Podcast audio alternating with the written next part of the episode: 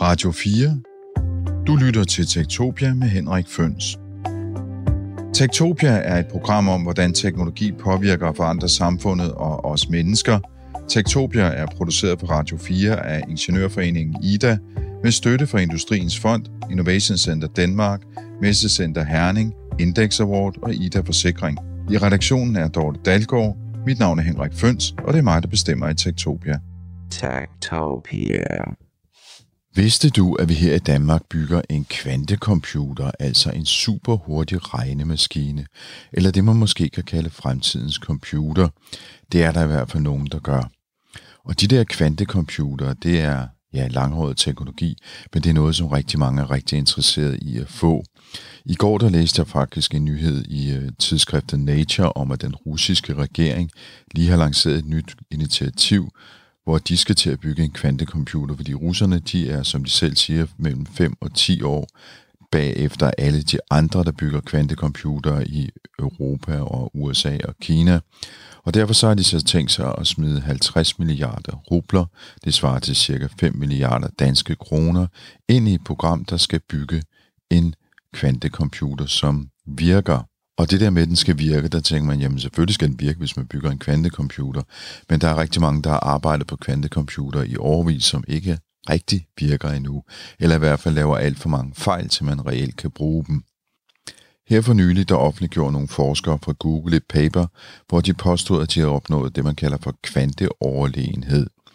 Det vil sige, at de på en øh, kvantecomputer har lavet et regnestykke på 3,5 minut, som normalt ville have taget ca. 10.000 år at løse på en almindelig computer.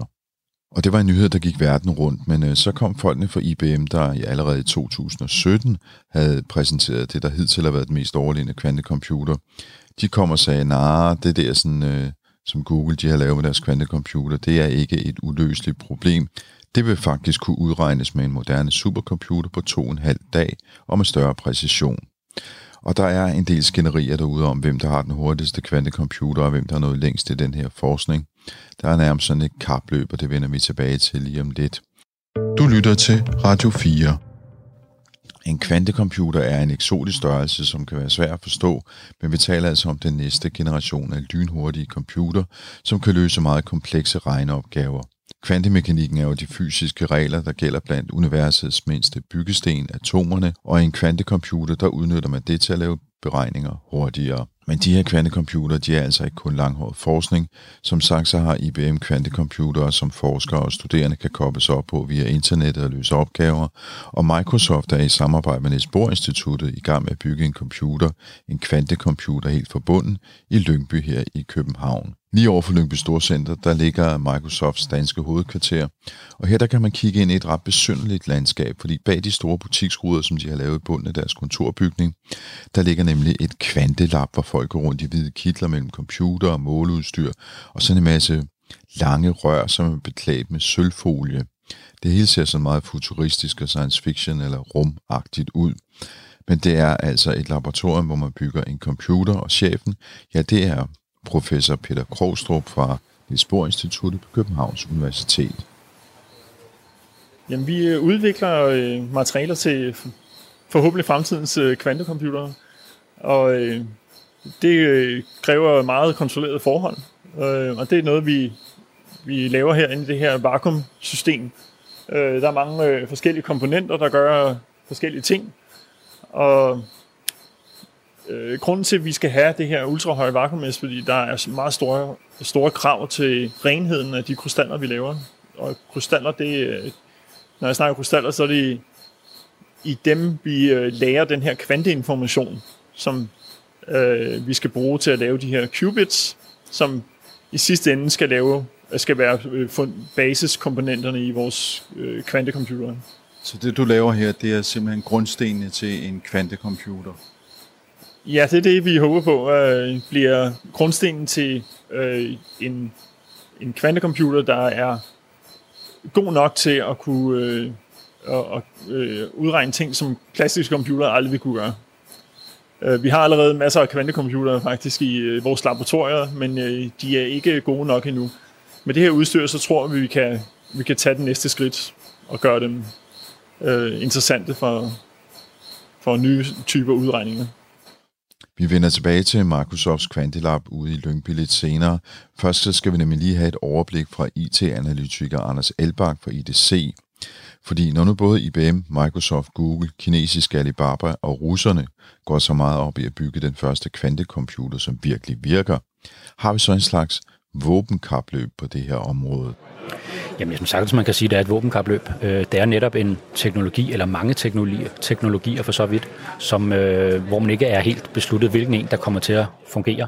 Øh, IBM bruger superledermaterialer, andre bruger nogle krystaller, og man bruger noget, der hedder ionfælder, og man bruger topografisk qubits osv.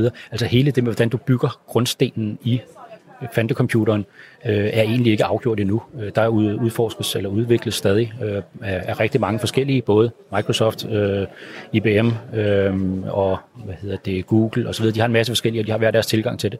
Øh, og øh, de, der får den mest effektive, øh, jamen de, øh, de kan vinde stort, øh, så man kan godt sige, at det er et våbenkapløb. Og i princippet er der også noget på software-siden. Øh, lige for øjeblikket er der ved at være mange forskellige øh, udviklingsværktøjer, eller en del i hvert fald forskellige. Og der er selvfølgelig også et slags kapløb om, hvem der kommer til at blive det, det mest udbredte og det fremherskende værktøj, øh, fordi der kommer ikke til, når vi kommer langt nok ud i, i markedet eller i fremtiden, så kommer der ikke til at være 20-25 forskellige udviklingsværktøjer, så kommer det til at være, kun, kun, kommer det til at at være relativt færre end det. Øh, så, så der, men der, på software-siden kan man egentlig også godt sige, at der er noget øh, til våbenkapløb inden for det her. Og i den her sammenhæng, øh, så er du her i dag på øh, DTU hos øh, IBM, som holder et, det, jeg kalder for en kvantecomputer kom sammen, hvor vi hører om, hvad kvantecomputere de kan, og hvordan de kommer til at forandre vores fremtid. Du har kigget på markedet for kvantecomputere. Hvordan ser det ud lige nu her i 2019? Vi ser markedet som lige nu stort set ikke eksisterende, men absolut er lige på grænsen til at, at tage af.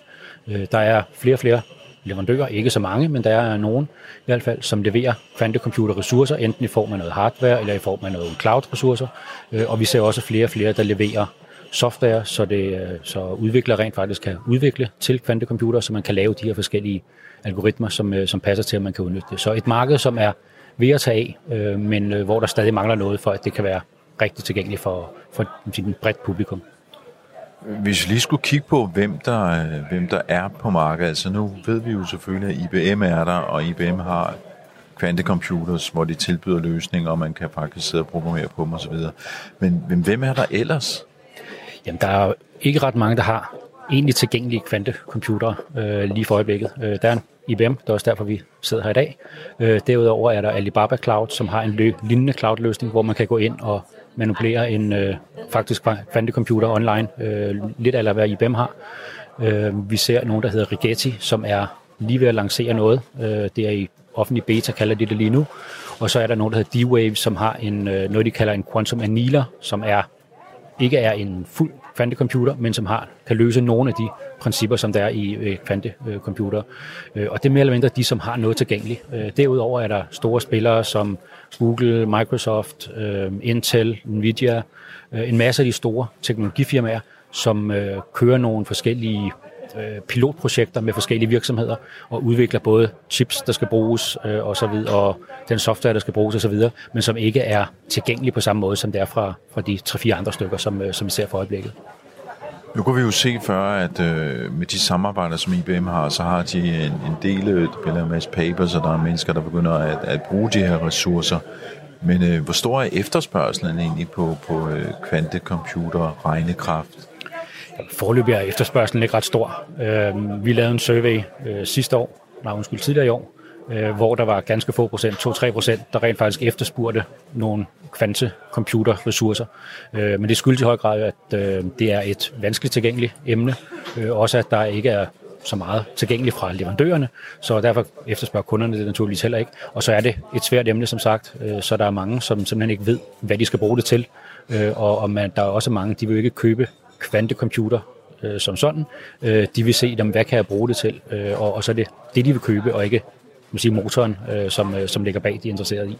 Men øh, i takt med, at der kommer mere, øh, og der kommer mere at tale om det, øh, så tror vi også, at øh, interessen kommer til at vokse.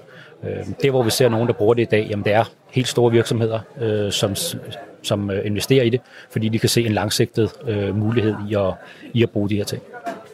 Og hvad er det så for en type virksomhed? Hvad er det for nogle opgaver, man typisk øh, løser med en kvantecomputer i dag? De typiske opgaver, det er sådan noget som øh, kemiproduktion, øh, medicinalvareudvikling, øh, udvikling, øh, som, øh, som, hvor man netop ser på, eller bearbejder med molekyler og med kemiske sammensætninger, hvor kvantecomputer øh, har nogle store fordele. Øh, der er også noget omkring noget optimering, så det kan være noget supply chain eller logistikoptimering, at, øh, at det kan bruges. Og øh, så kan det også bruges til nogle former for, for machine learning ved at gøre det mere effektivt, end hvad traditionelle kom- computer kan gøre. Så der er sådan en 3-4 forskellige muligheder. Der er også noget omkring sikkerhed, at det kan blive øh, betydeligt mere sikkert øh, ved at bruge nogle løsning, kvanteløsninger frem for traditionelle computerløsninger. Så, så der er 3-4-5 use cases, øh, som så lige for øjeblikket i hvert fald, som øh, har lidt forskellige smagsvarianter, skulle jeg til at sige, om hvordan man bruger dem. Men så er det dem, der driver markedet frem, og så kommer alle de andre løbende måske om 5, 10, 15 år?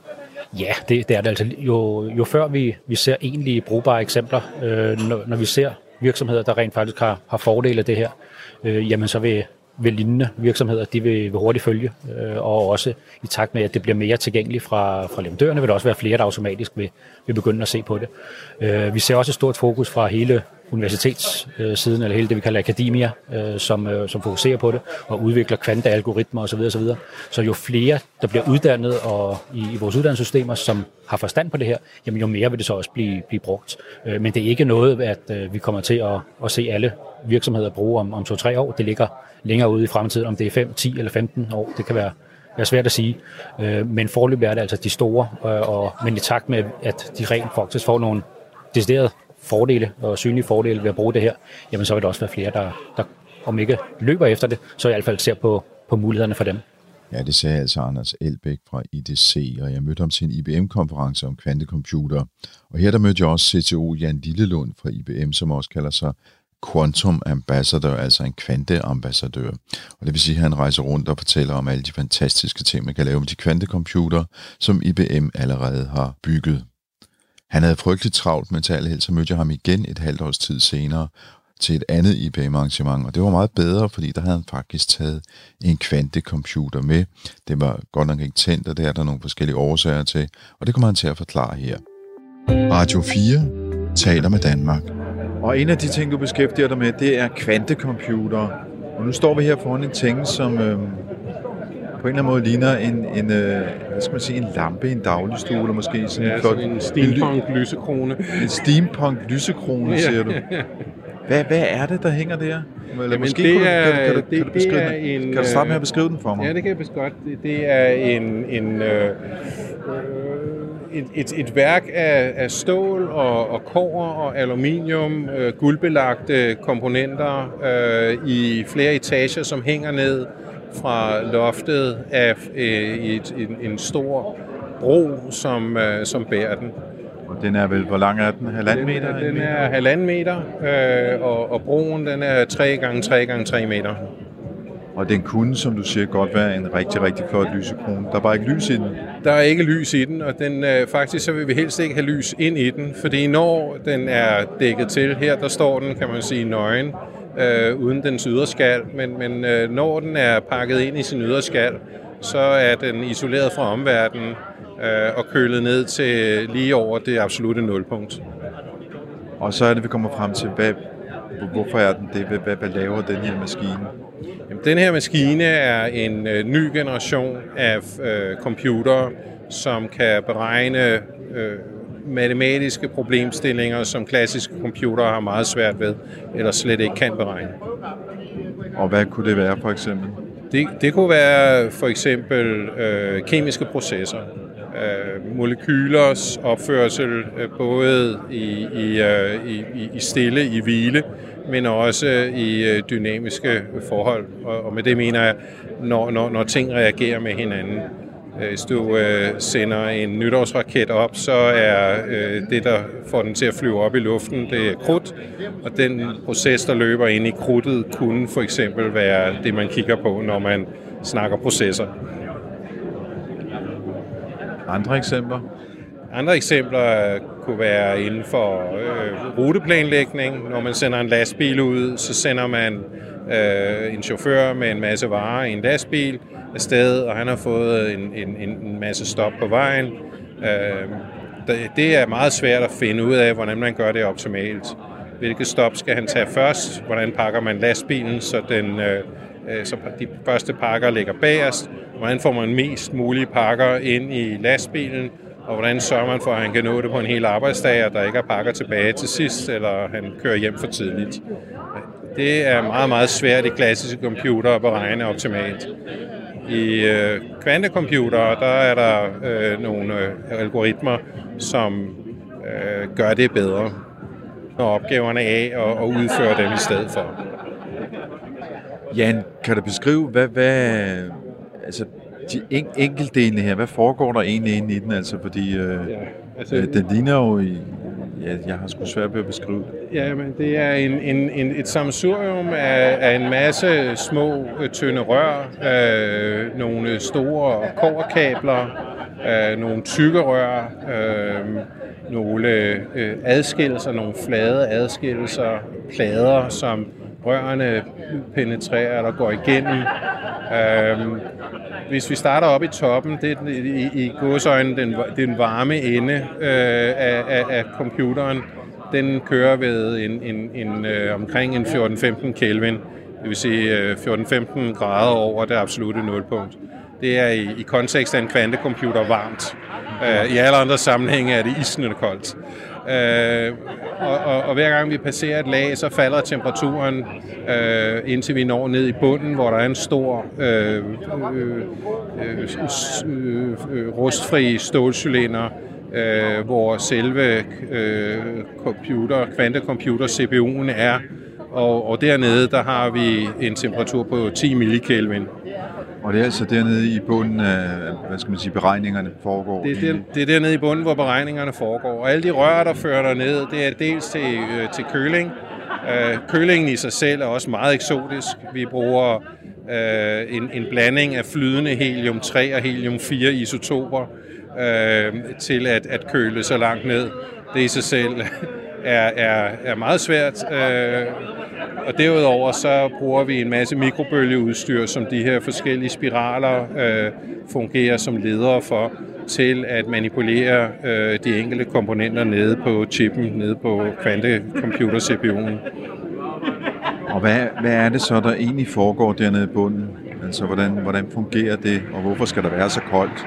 Jamen, det, det, det der er dernede, er, er noget, som kaldes Josephson Devices. Det er en Øh, det, det er nogle øh, meget små øh, komponenter, som øh, er, som når du køler dem ned til absolute nulpunkt, øh, bliver superledende, og som begynder at udvise nogle fænomener, som, som øh, øh kvantemekanisk kaldes øh, superposition og entanglement.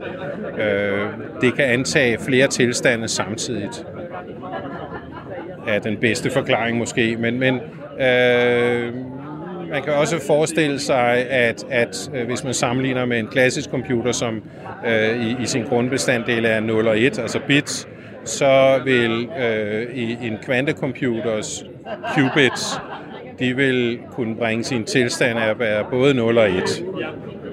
Og hvad betyder det, den både 0 og 1 i forhold til en, en klassisk uh, computer?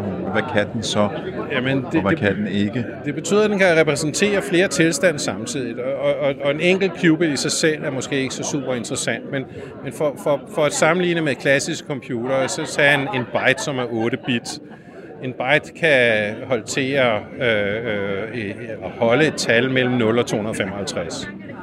Øh, et tal. Og, og, og det kan man så øh, læse ud og bruge til beregninger, som man nu gør i klassisk computer. I en kvantecomputer, der vil 8 qubits, øh, qubit, hvis jeg må bruge det udtryk, den vil kunne holde alle 256 tilstande samtidig. Altså alle repræsenterer alle tal mellem 0 og 255 samtidigt. Og det betyder, at du behøver ikke at, at, at, at, at kun at regne på et tal, du kan regne på hvad kan man sige, det hele samtidigt.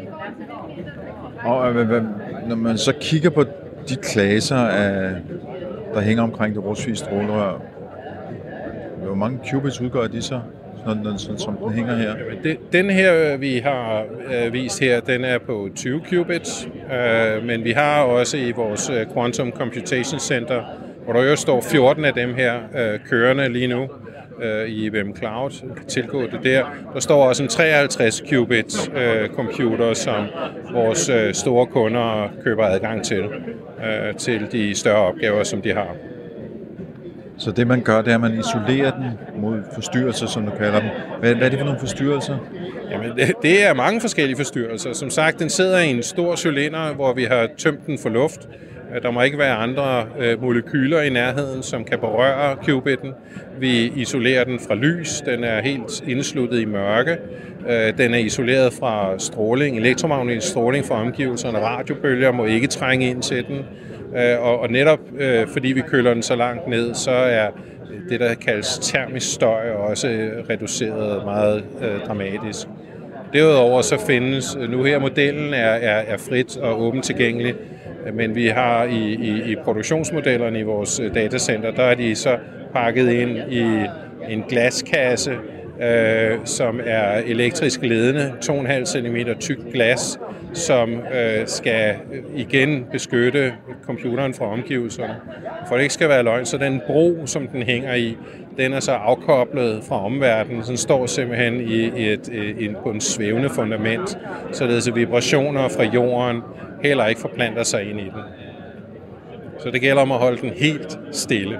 Faktisk må man ikke engang kigge på den. Hvis du kiggede på, på hvis, hvis man kunne på nogen måde komme til at se CPU'en, så vil den holde op med at virke.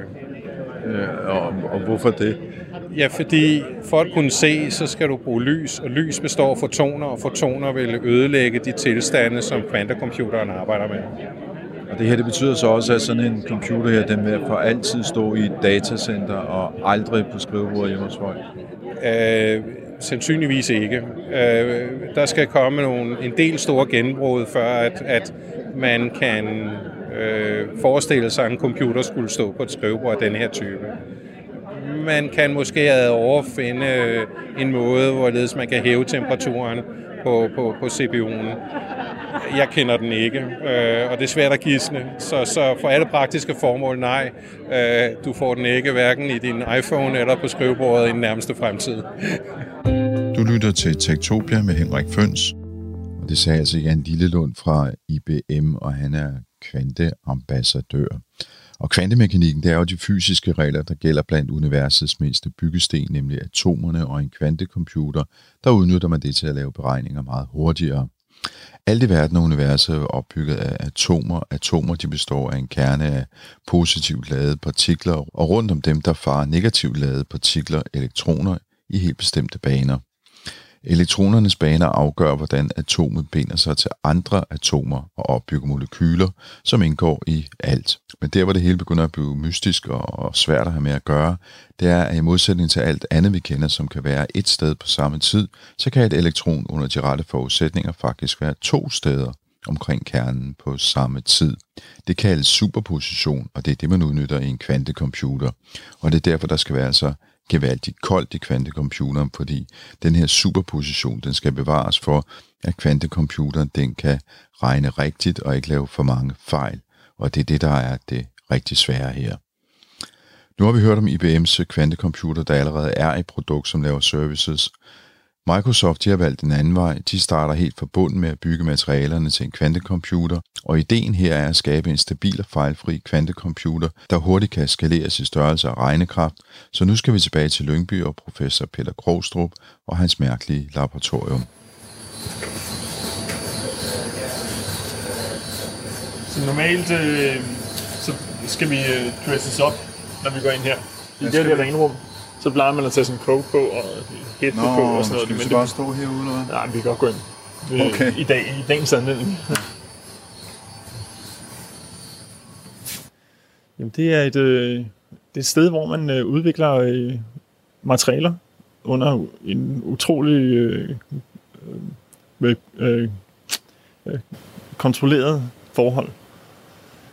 Øh, og det er det kræver noget meget specielt udstyr, og det kræver også mange penge at sætte sådan et, sådan et udstyr op. Øh, og det har Microsoft gået ind og finansieret Og det var noget, som øh, øh, vi fra den rene akademiske side ikke har haft øh, økonomi til at sætte op. Og så er det fantastisk, at Microsoft kan gå ind og støtte den del. Øh. Altså u- udefra at se, fordi det ligger jo sådan i et, øh, hvad skal man, kan næsten kalde det et glaslokale i stueetagen hos Microsoft i Lyngby, og man kan stå, øh, man kan stå på gaden og kigge ind på de her sådan, øh, vilde instrumenter, eller hvad der er, I har stående, som er pakket ind i sølvpapir og sådan noget. Men nu er vi krøvet ind i det, et, et lille rum, hvor du siger, at det hele starter. Altså, hvad, hvad sker der i det her rum, hvor man i øvrigt skal, skal klædes på, så man ikke afgiver støv og sådan noget? Ja, altså, øh, når, før vi begynder at lave de her materialer i ultrahøj vakuum, så, øh, så skal man starte med at loade, som vi kalder det, altså sætte et, et, et stykke krystal ind i det her kammer, hvor på man dyrker sine krystaller, som i sidste ende skal blive til en, øh, en qubit, som er, eller flere qubits, som er fundamentet for en kvantecomputer. Øhm, og øh, der hvor man starter, der, der, inden man, når man loader de her krystaller ind i det her øh, øh, fabrikationssystem, så skal de være ultra rene. Og derfor så bliver man nødt til at starte i et renrum. Øh, og det er det, vi står i lige nu.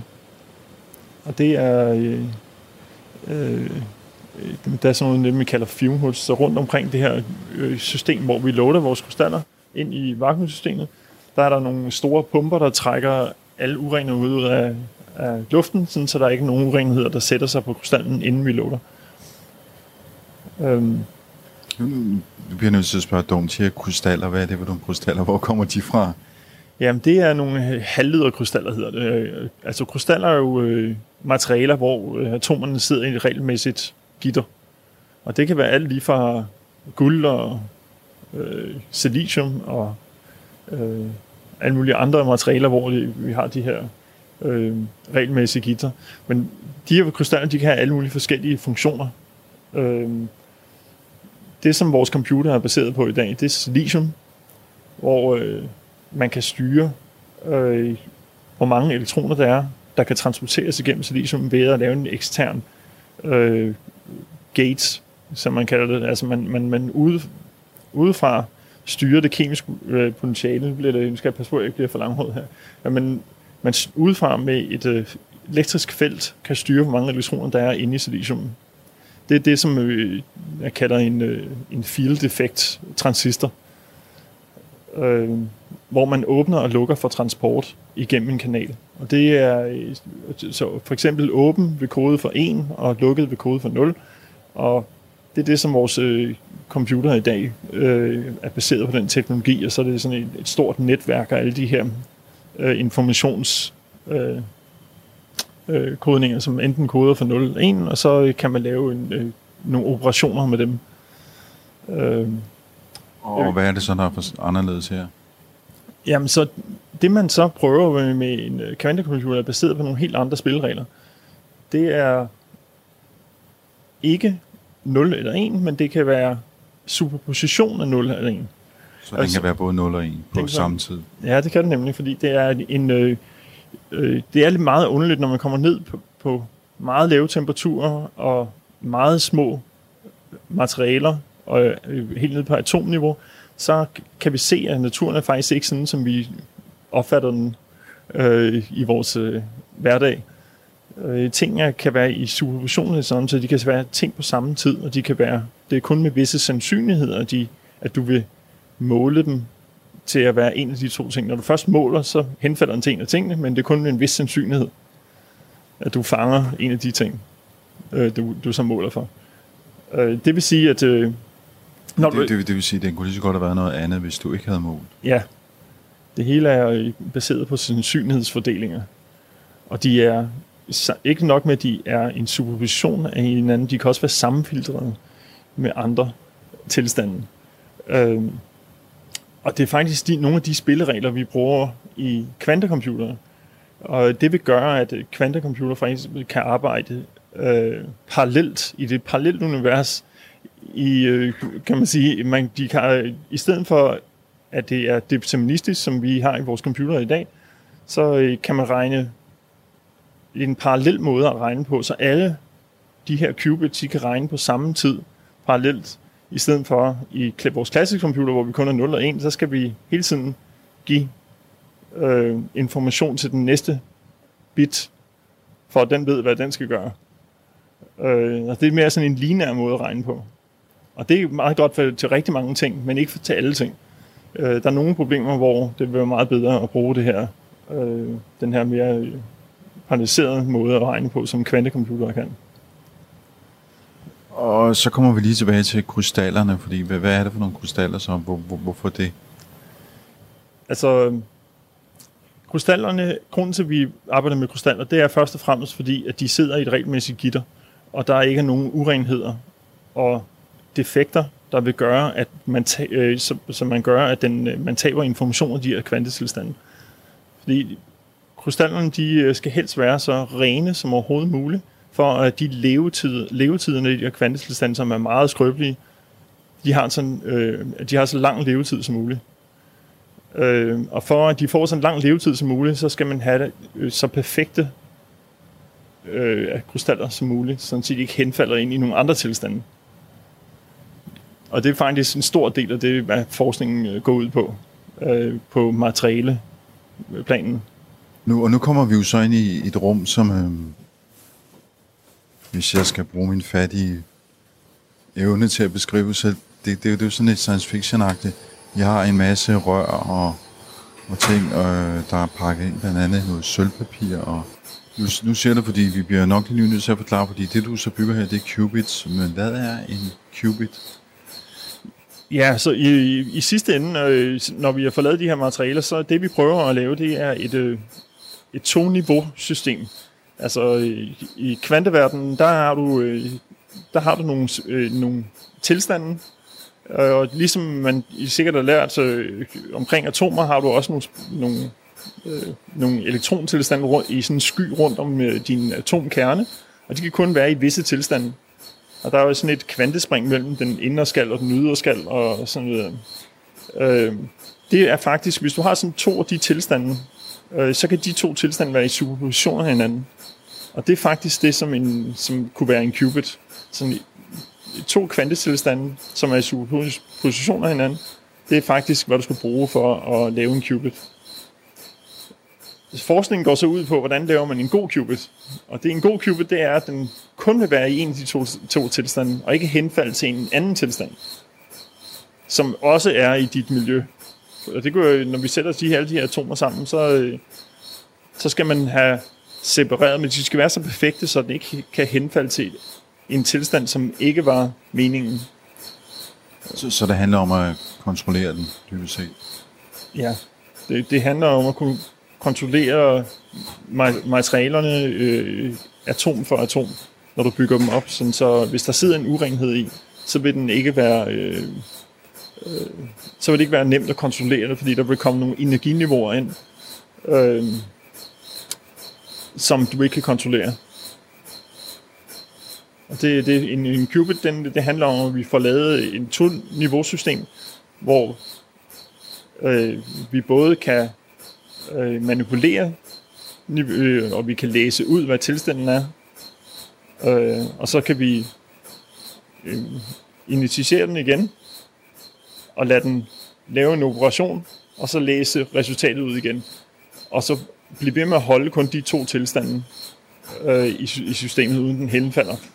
Øh, hvis man kan lave sådan et system på en kontrolleret måde, og så lave mange af dem på et plan, ligesom en computer har brug for, så har man øh, vundet ræsløb, øh, kapløbet, kan man sige. Det er det, det forskningen går ud på.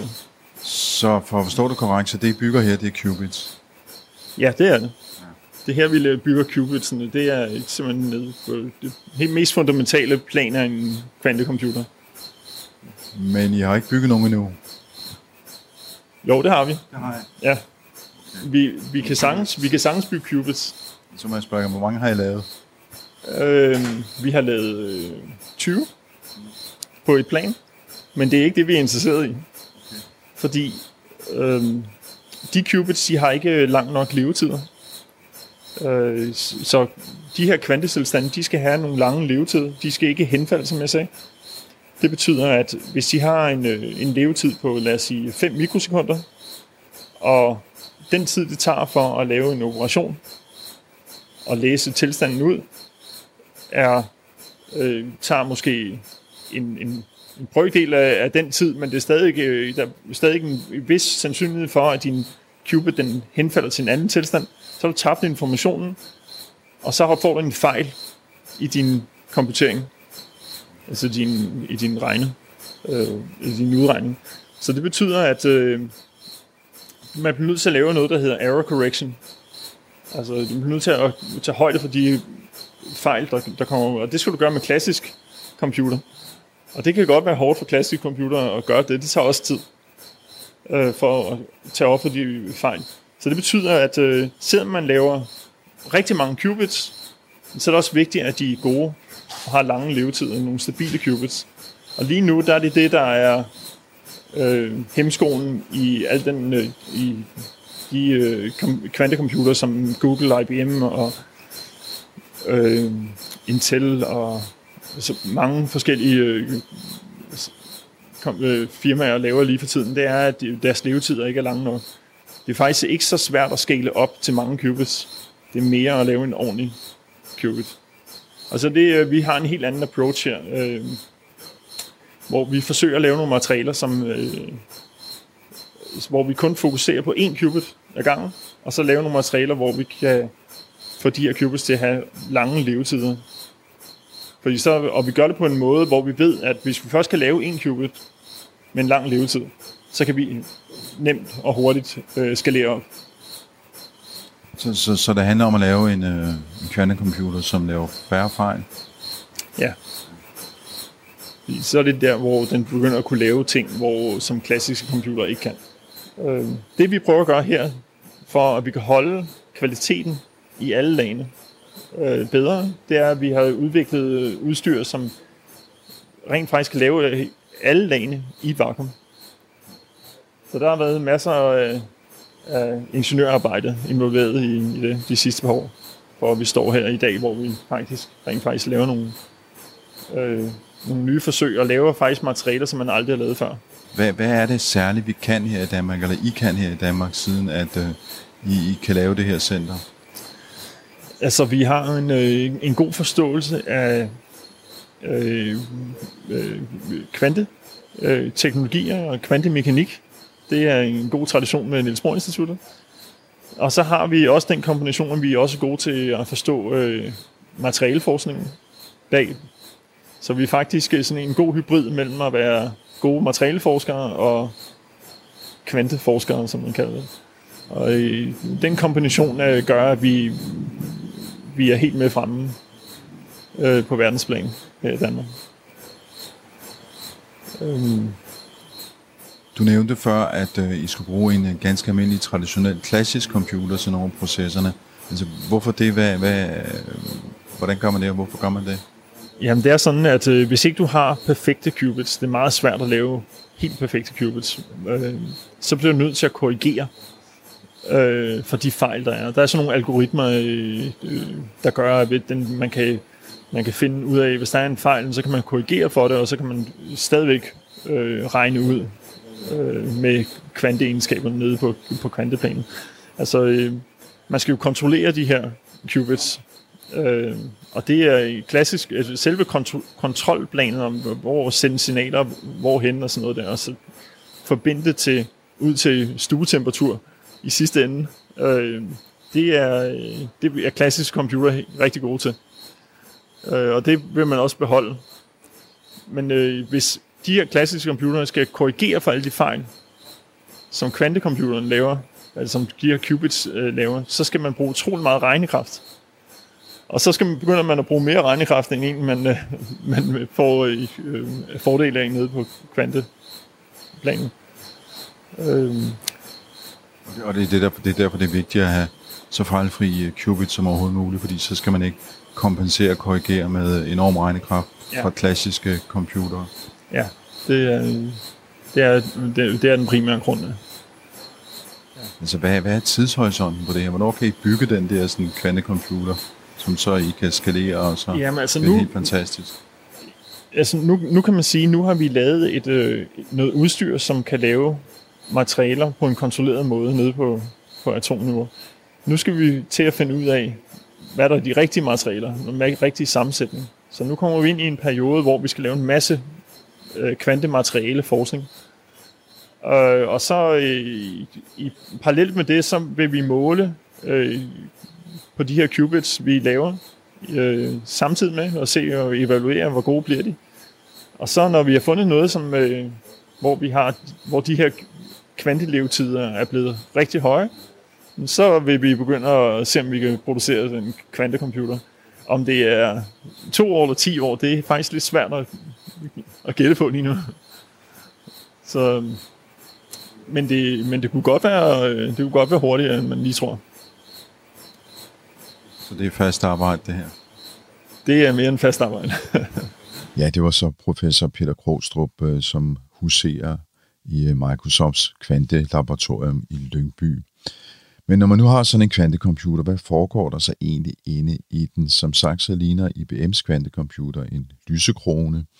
Og jeg prøver at få CTO Jan Lillelund til at forklare, hvad der egentlig sker inde i den der lysekrone. Så øh, nu skal du holde ørerne stive. Du lytter til Tektopia med Henrik Føns. Hvad, hvad er det så egentlig, der foregår derinde? Ja, det er, det er jo sjovt, du spørger, ikke? fordi at fysikerne ved det heller ikke. der, der er mange fysikere, der har forsøgt at fortolke, hvad der er, der foregår. Øh, hvad det egentlig er, entanglement er for et fænomen. Øh, og, og der er øh, øh, Københavns fortolkning, der er en hel masse andre fortolkninger af, hvordan multivers øh, fortolkning. Øh, mange kvantefysikere er kommet med gode bud på, hvad øh, det her er. Øh, det nærmeste, jeg kan komme, er, at vi måske ser et fænomen, hvor de enkelte øh, øh, bits, qubits, øh, Øh, er forbundet med hinanden via nogle dimensioner, som vi ikke kan opfatte.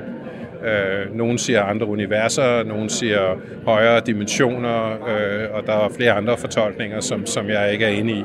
Øh, sidst jeg snakkede med vores fysikere fra Research, der tror jeg, der var øh, omkring syv forskellige forklaringer på, hvad det muligvis kunne være. Øh, Faktum er, at i øjeblikket ved vi ikke, hvordan det virker. Vi arbejder på at forstå det, men i mellemtiden kan vi konstatere, at det virker reproducerbart, og vi kan bruge det til at regne på. Og det er i øjeblikket det vigtigste. Men hvad er det så, vi kan se, hvis du nu skal forklare det? Hvad, hvad er det så, der foregår?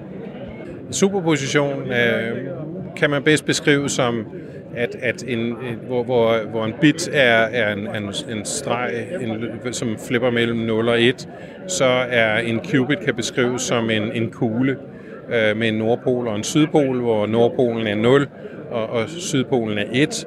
Og, og når den befinder sig et andet sted på kuglen, jamen så er den i superposition. Øh, forstået på, sådan, på den måde, at hvis vi får den til at ligge lige nede på ekvator, jamen så hver gang du kigger på den, så vil den øh, halvdelen af gangen gå til 1, og halvdelen af gangen vil den gå til 0. Øh, det er basal effekten ved superposition. Øh, når vi snakker øh, øh, kvalitet af, af, af qubit, så er det i virkeligheden evnen til at placere qubitten på denne her kugle. Og, og, og, og det kan lyde lidt øh, mærkeligt, men, men hvor, hvor, hvor 0 og 1 øh, bitten kun kan være 0 og 1, jamen så vil qubitten være en statistisk størrelse, som øh, øh, vil i de fleste tilfælde være 0 øh, eller 1, hvis den ikke er i superposition. Men når den bliver bragt i superposition, og du begynder at manipulere med den, jamen så vil den så afhængig af, hvordan du manipulerer den, give en forskellig udlæsning, og det er det, vi egentlig bruger. Men, men når man så snakker om kvaliteten af operatorer, øh, øh, kvaliteten af qubitsen er vores evne til at kontrollere den, hvor den ligger på, på, på kuglen. Operatorerne er vores evne til at, at flytte rundt på den på kuglen. Så lad os nu sige, at vi tager qubitten ud af superposition, så den enten ligger på 0 eller 1, og bruger det, der hedder x-operatoren. Den flytter qubitten, ligesom NOT gør for, øh, for bitten, flipper den fra 0 til 1 eller 1 til 0, så flipper x-operatoren qubitten fra 0 til 1 eller fra 1 til 0 men den gør det i varierende kvalitet, afhængig af hvor dygtig man er til at manipulere med qubitten. Så hvis man ikke er så god, så vil man ikke flippe den 180 grader, så vil man kun flippe den 178 grader.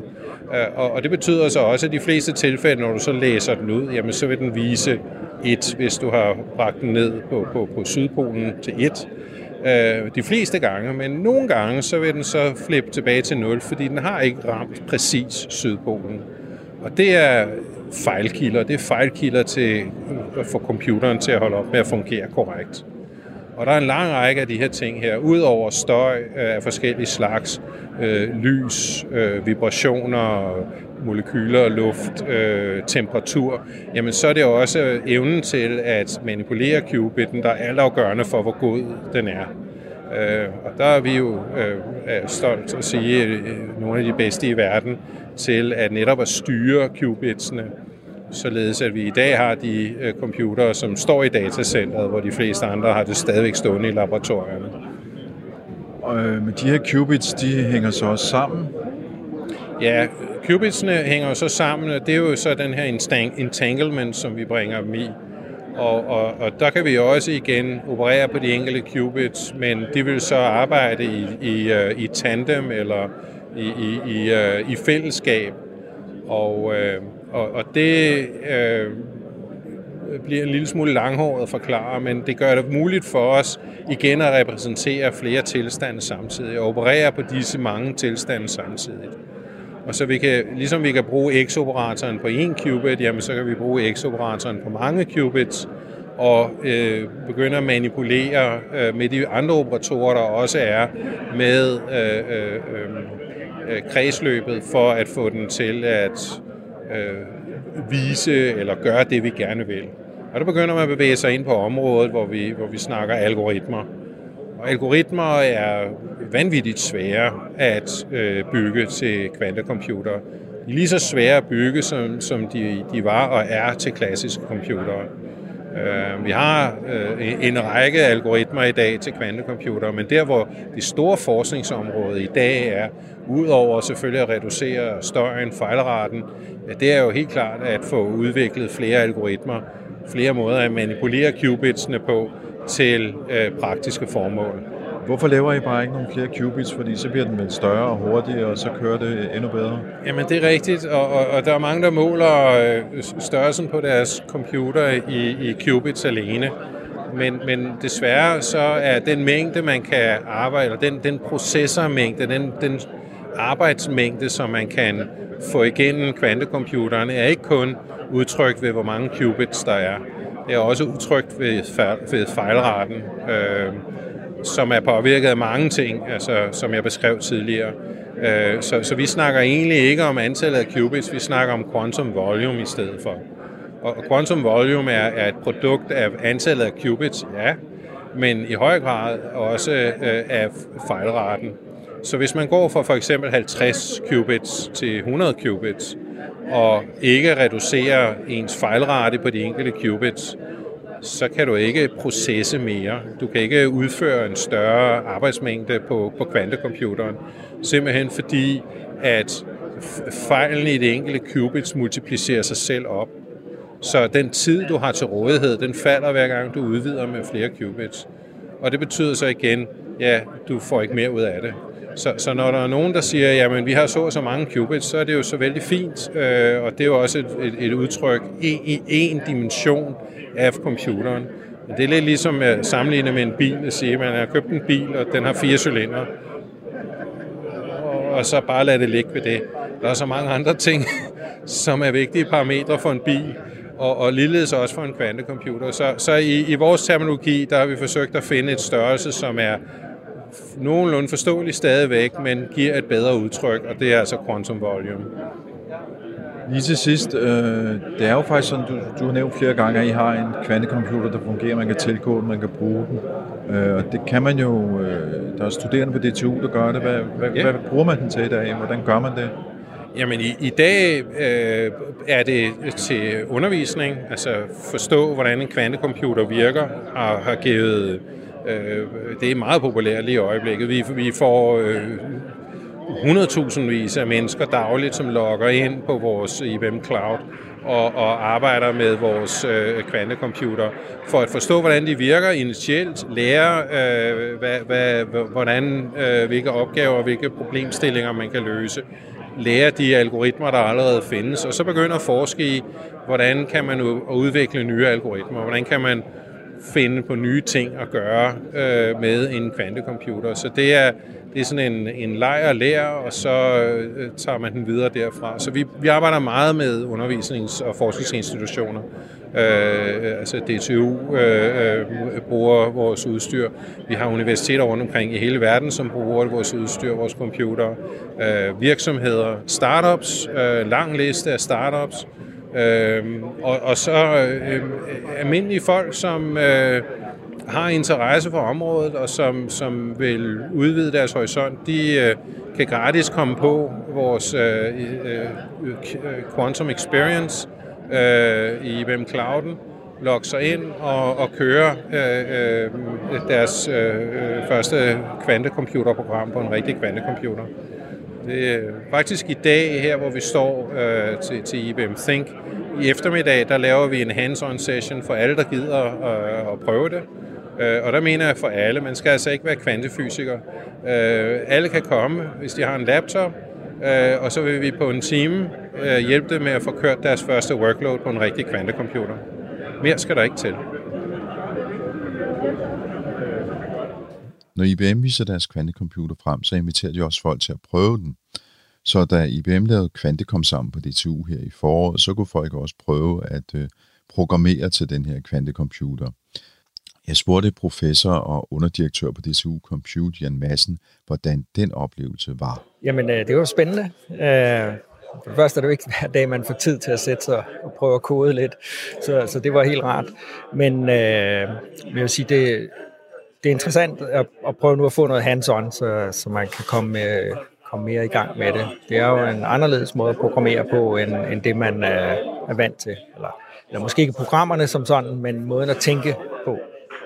Hvad tænker du øh, som mangeårig professionel inden for det her område? Altså, hvad, hvad er potentialet i den her teknologi?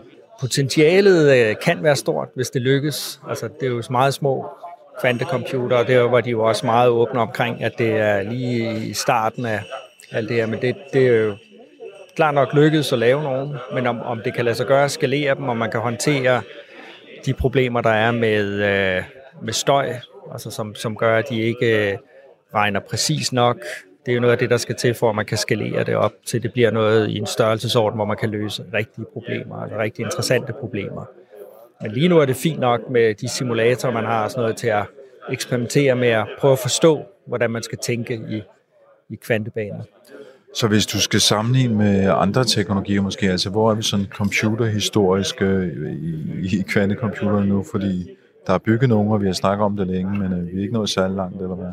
Så man er nok der, hvor man var helt i starten af, at man integrerede, øh, så man havde fået lavet transistoren fra, fra den her vacuum tube, øh, øh, og begyndte at integrere bare nogle ganske få transistorer, hvor man kunne lave noget på. Så dengang der var, transistoren var 50 procent virkede den. Og det vil sige, hvis du begynder at tage, sætte flere sammen, så sandsynligheden for, at du får noget, der, der er rigtigt, der går mod 0 meget hurtigt. Øh, og også dengang, der dømte man jo, at det, det, var, det ville ikke kunne skalere med de fejlrater, der var på. Så max nogle ganske få transistorer. I dag, der kan vi lave det med milliarder af transistorer. Og så kan man være optimist og tro, at det samme sker med, med kvantecomputeren. Øh, og der ligger en masse udfordringer, både skal vi sige, mere ingeniørmæssigt, men også øh, rent øh, forskningsmæssigt i det her, før man, før man når dertil. Øh, jeg tror, der er nogle indikationer på, at, at det nok skal løses. Hvor langt det holder, det er der ingen, der ved endnu. Her i juleferien, der kan du smutte en tur forbi Lyngby og kigge ind ad vinduet hos Microsoft og se, hvordan det ser ud, når man bygger fremtidens computer. Der er ikke mere Tektopia i den her omgang. Du kan som altid høre os hver søndag kl. 13.05 her på Radio 4. Du kan også downloade podcasten Tektopia Radio 4, hvor du nu plejer at downloade podcast, som det er iTunes eller Spotify eller et tredje eller fjerde eller femte sted. Herfra er der bare tilbage at sige øh, god jul og på genhør i næste uge. Radio 4 taler med Danmark.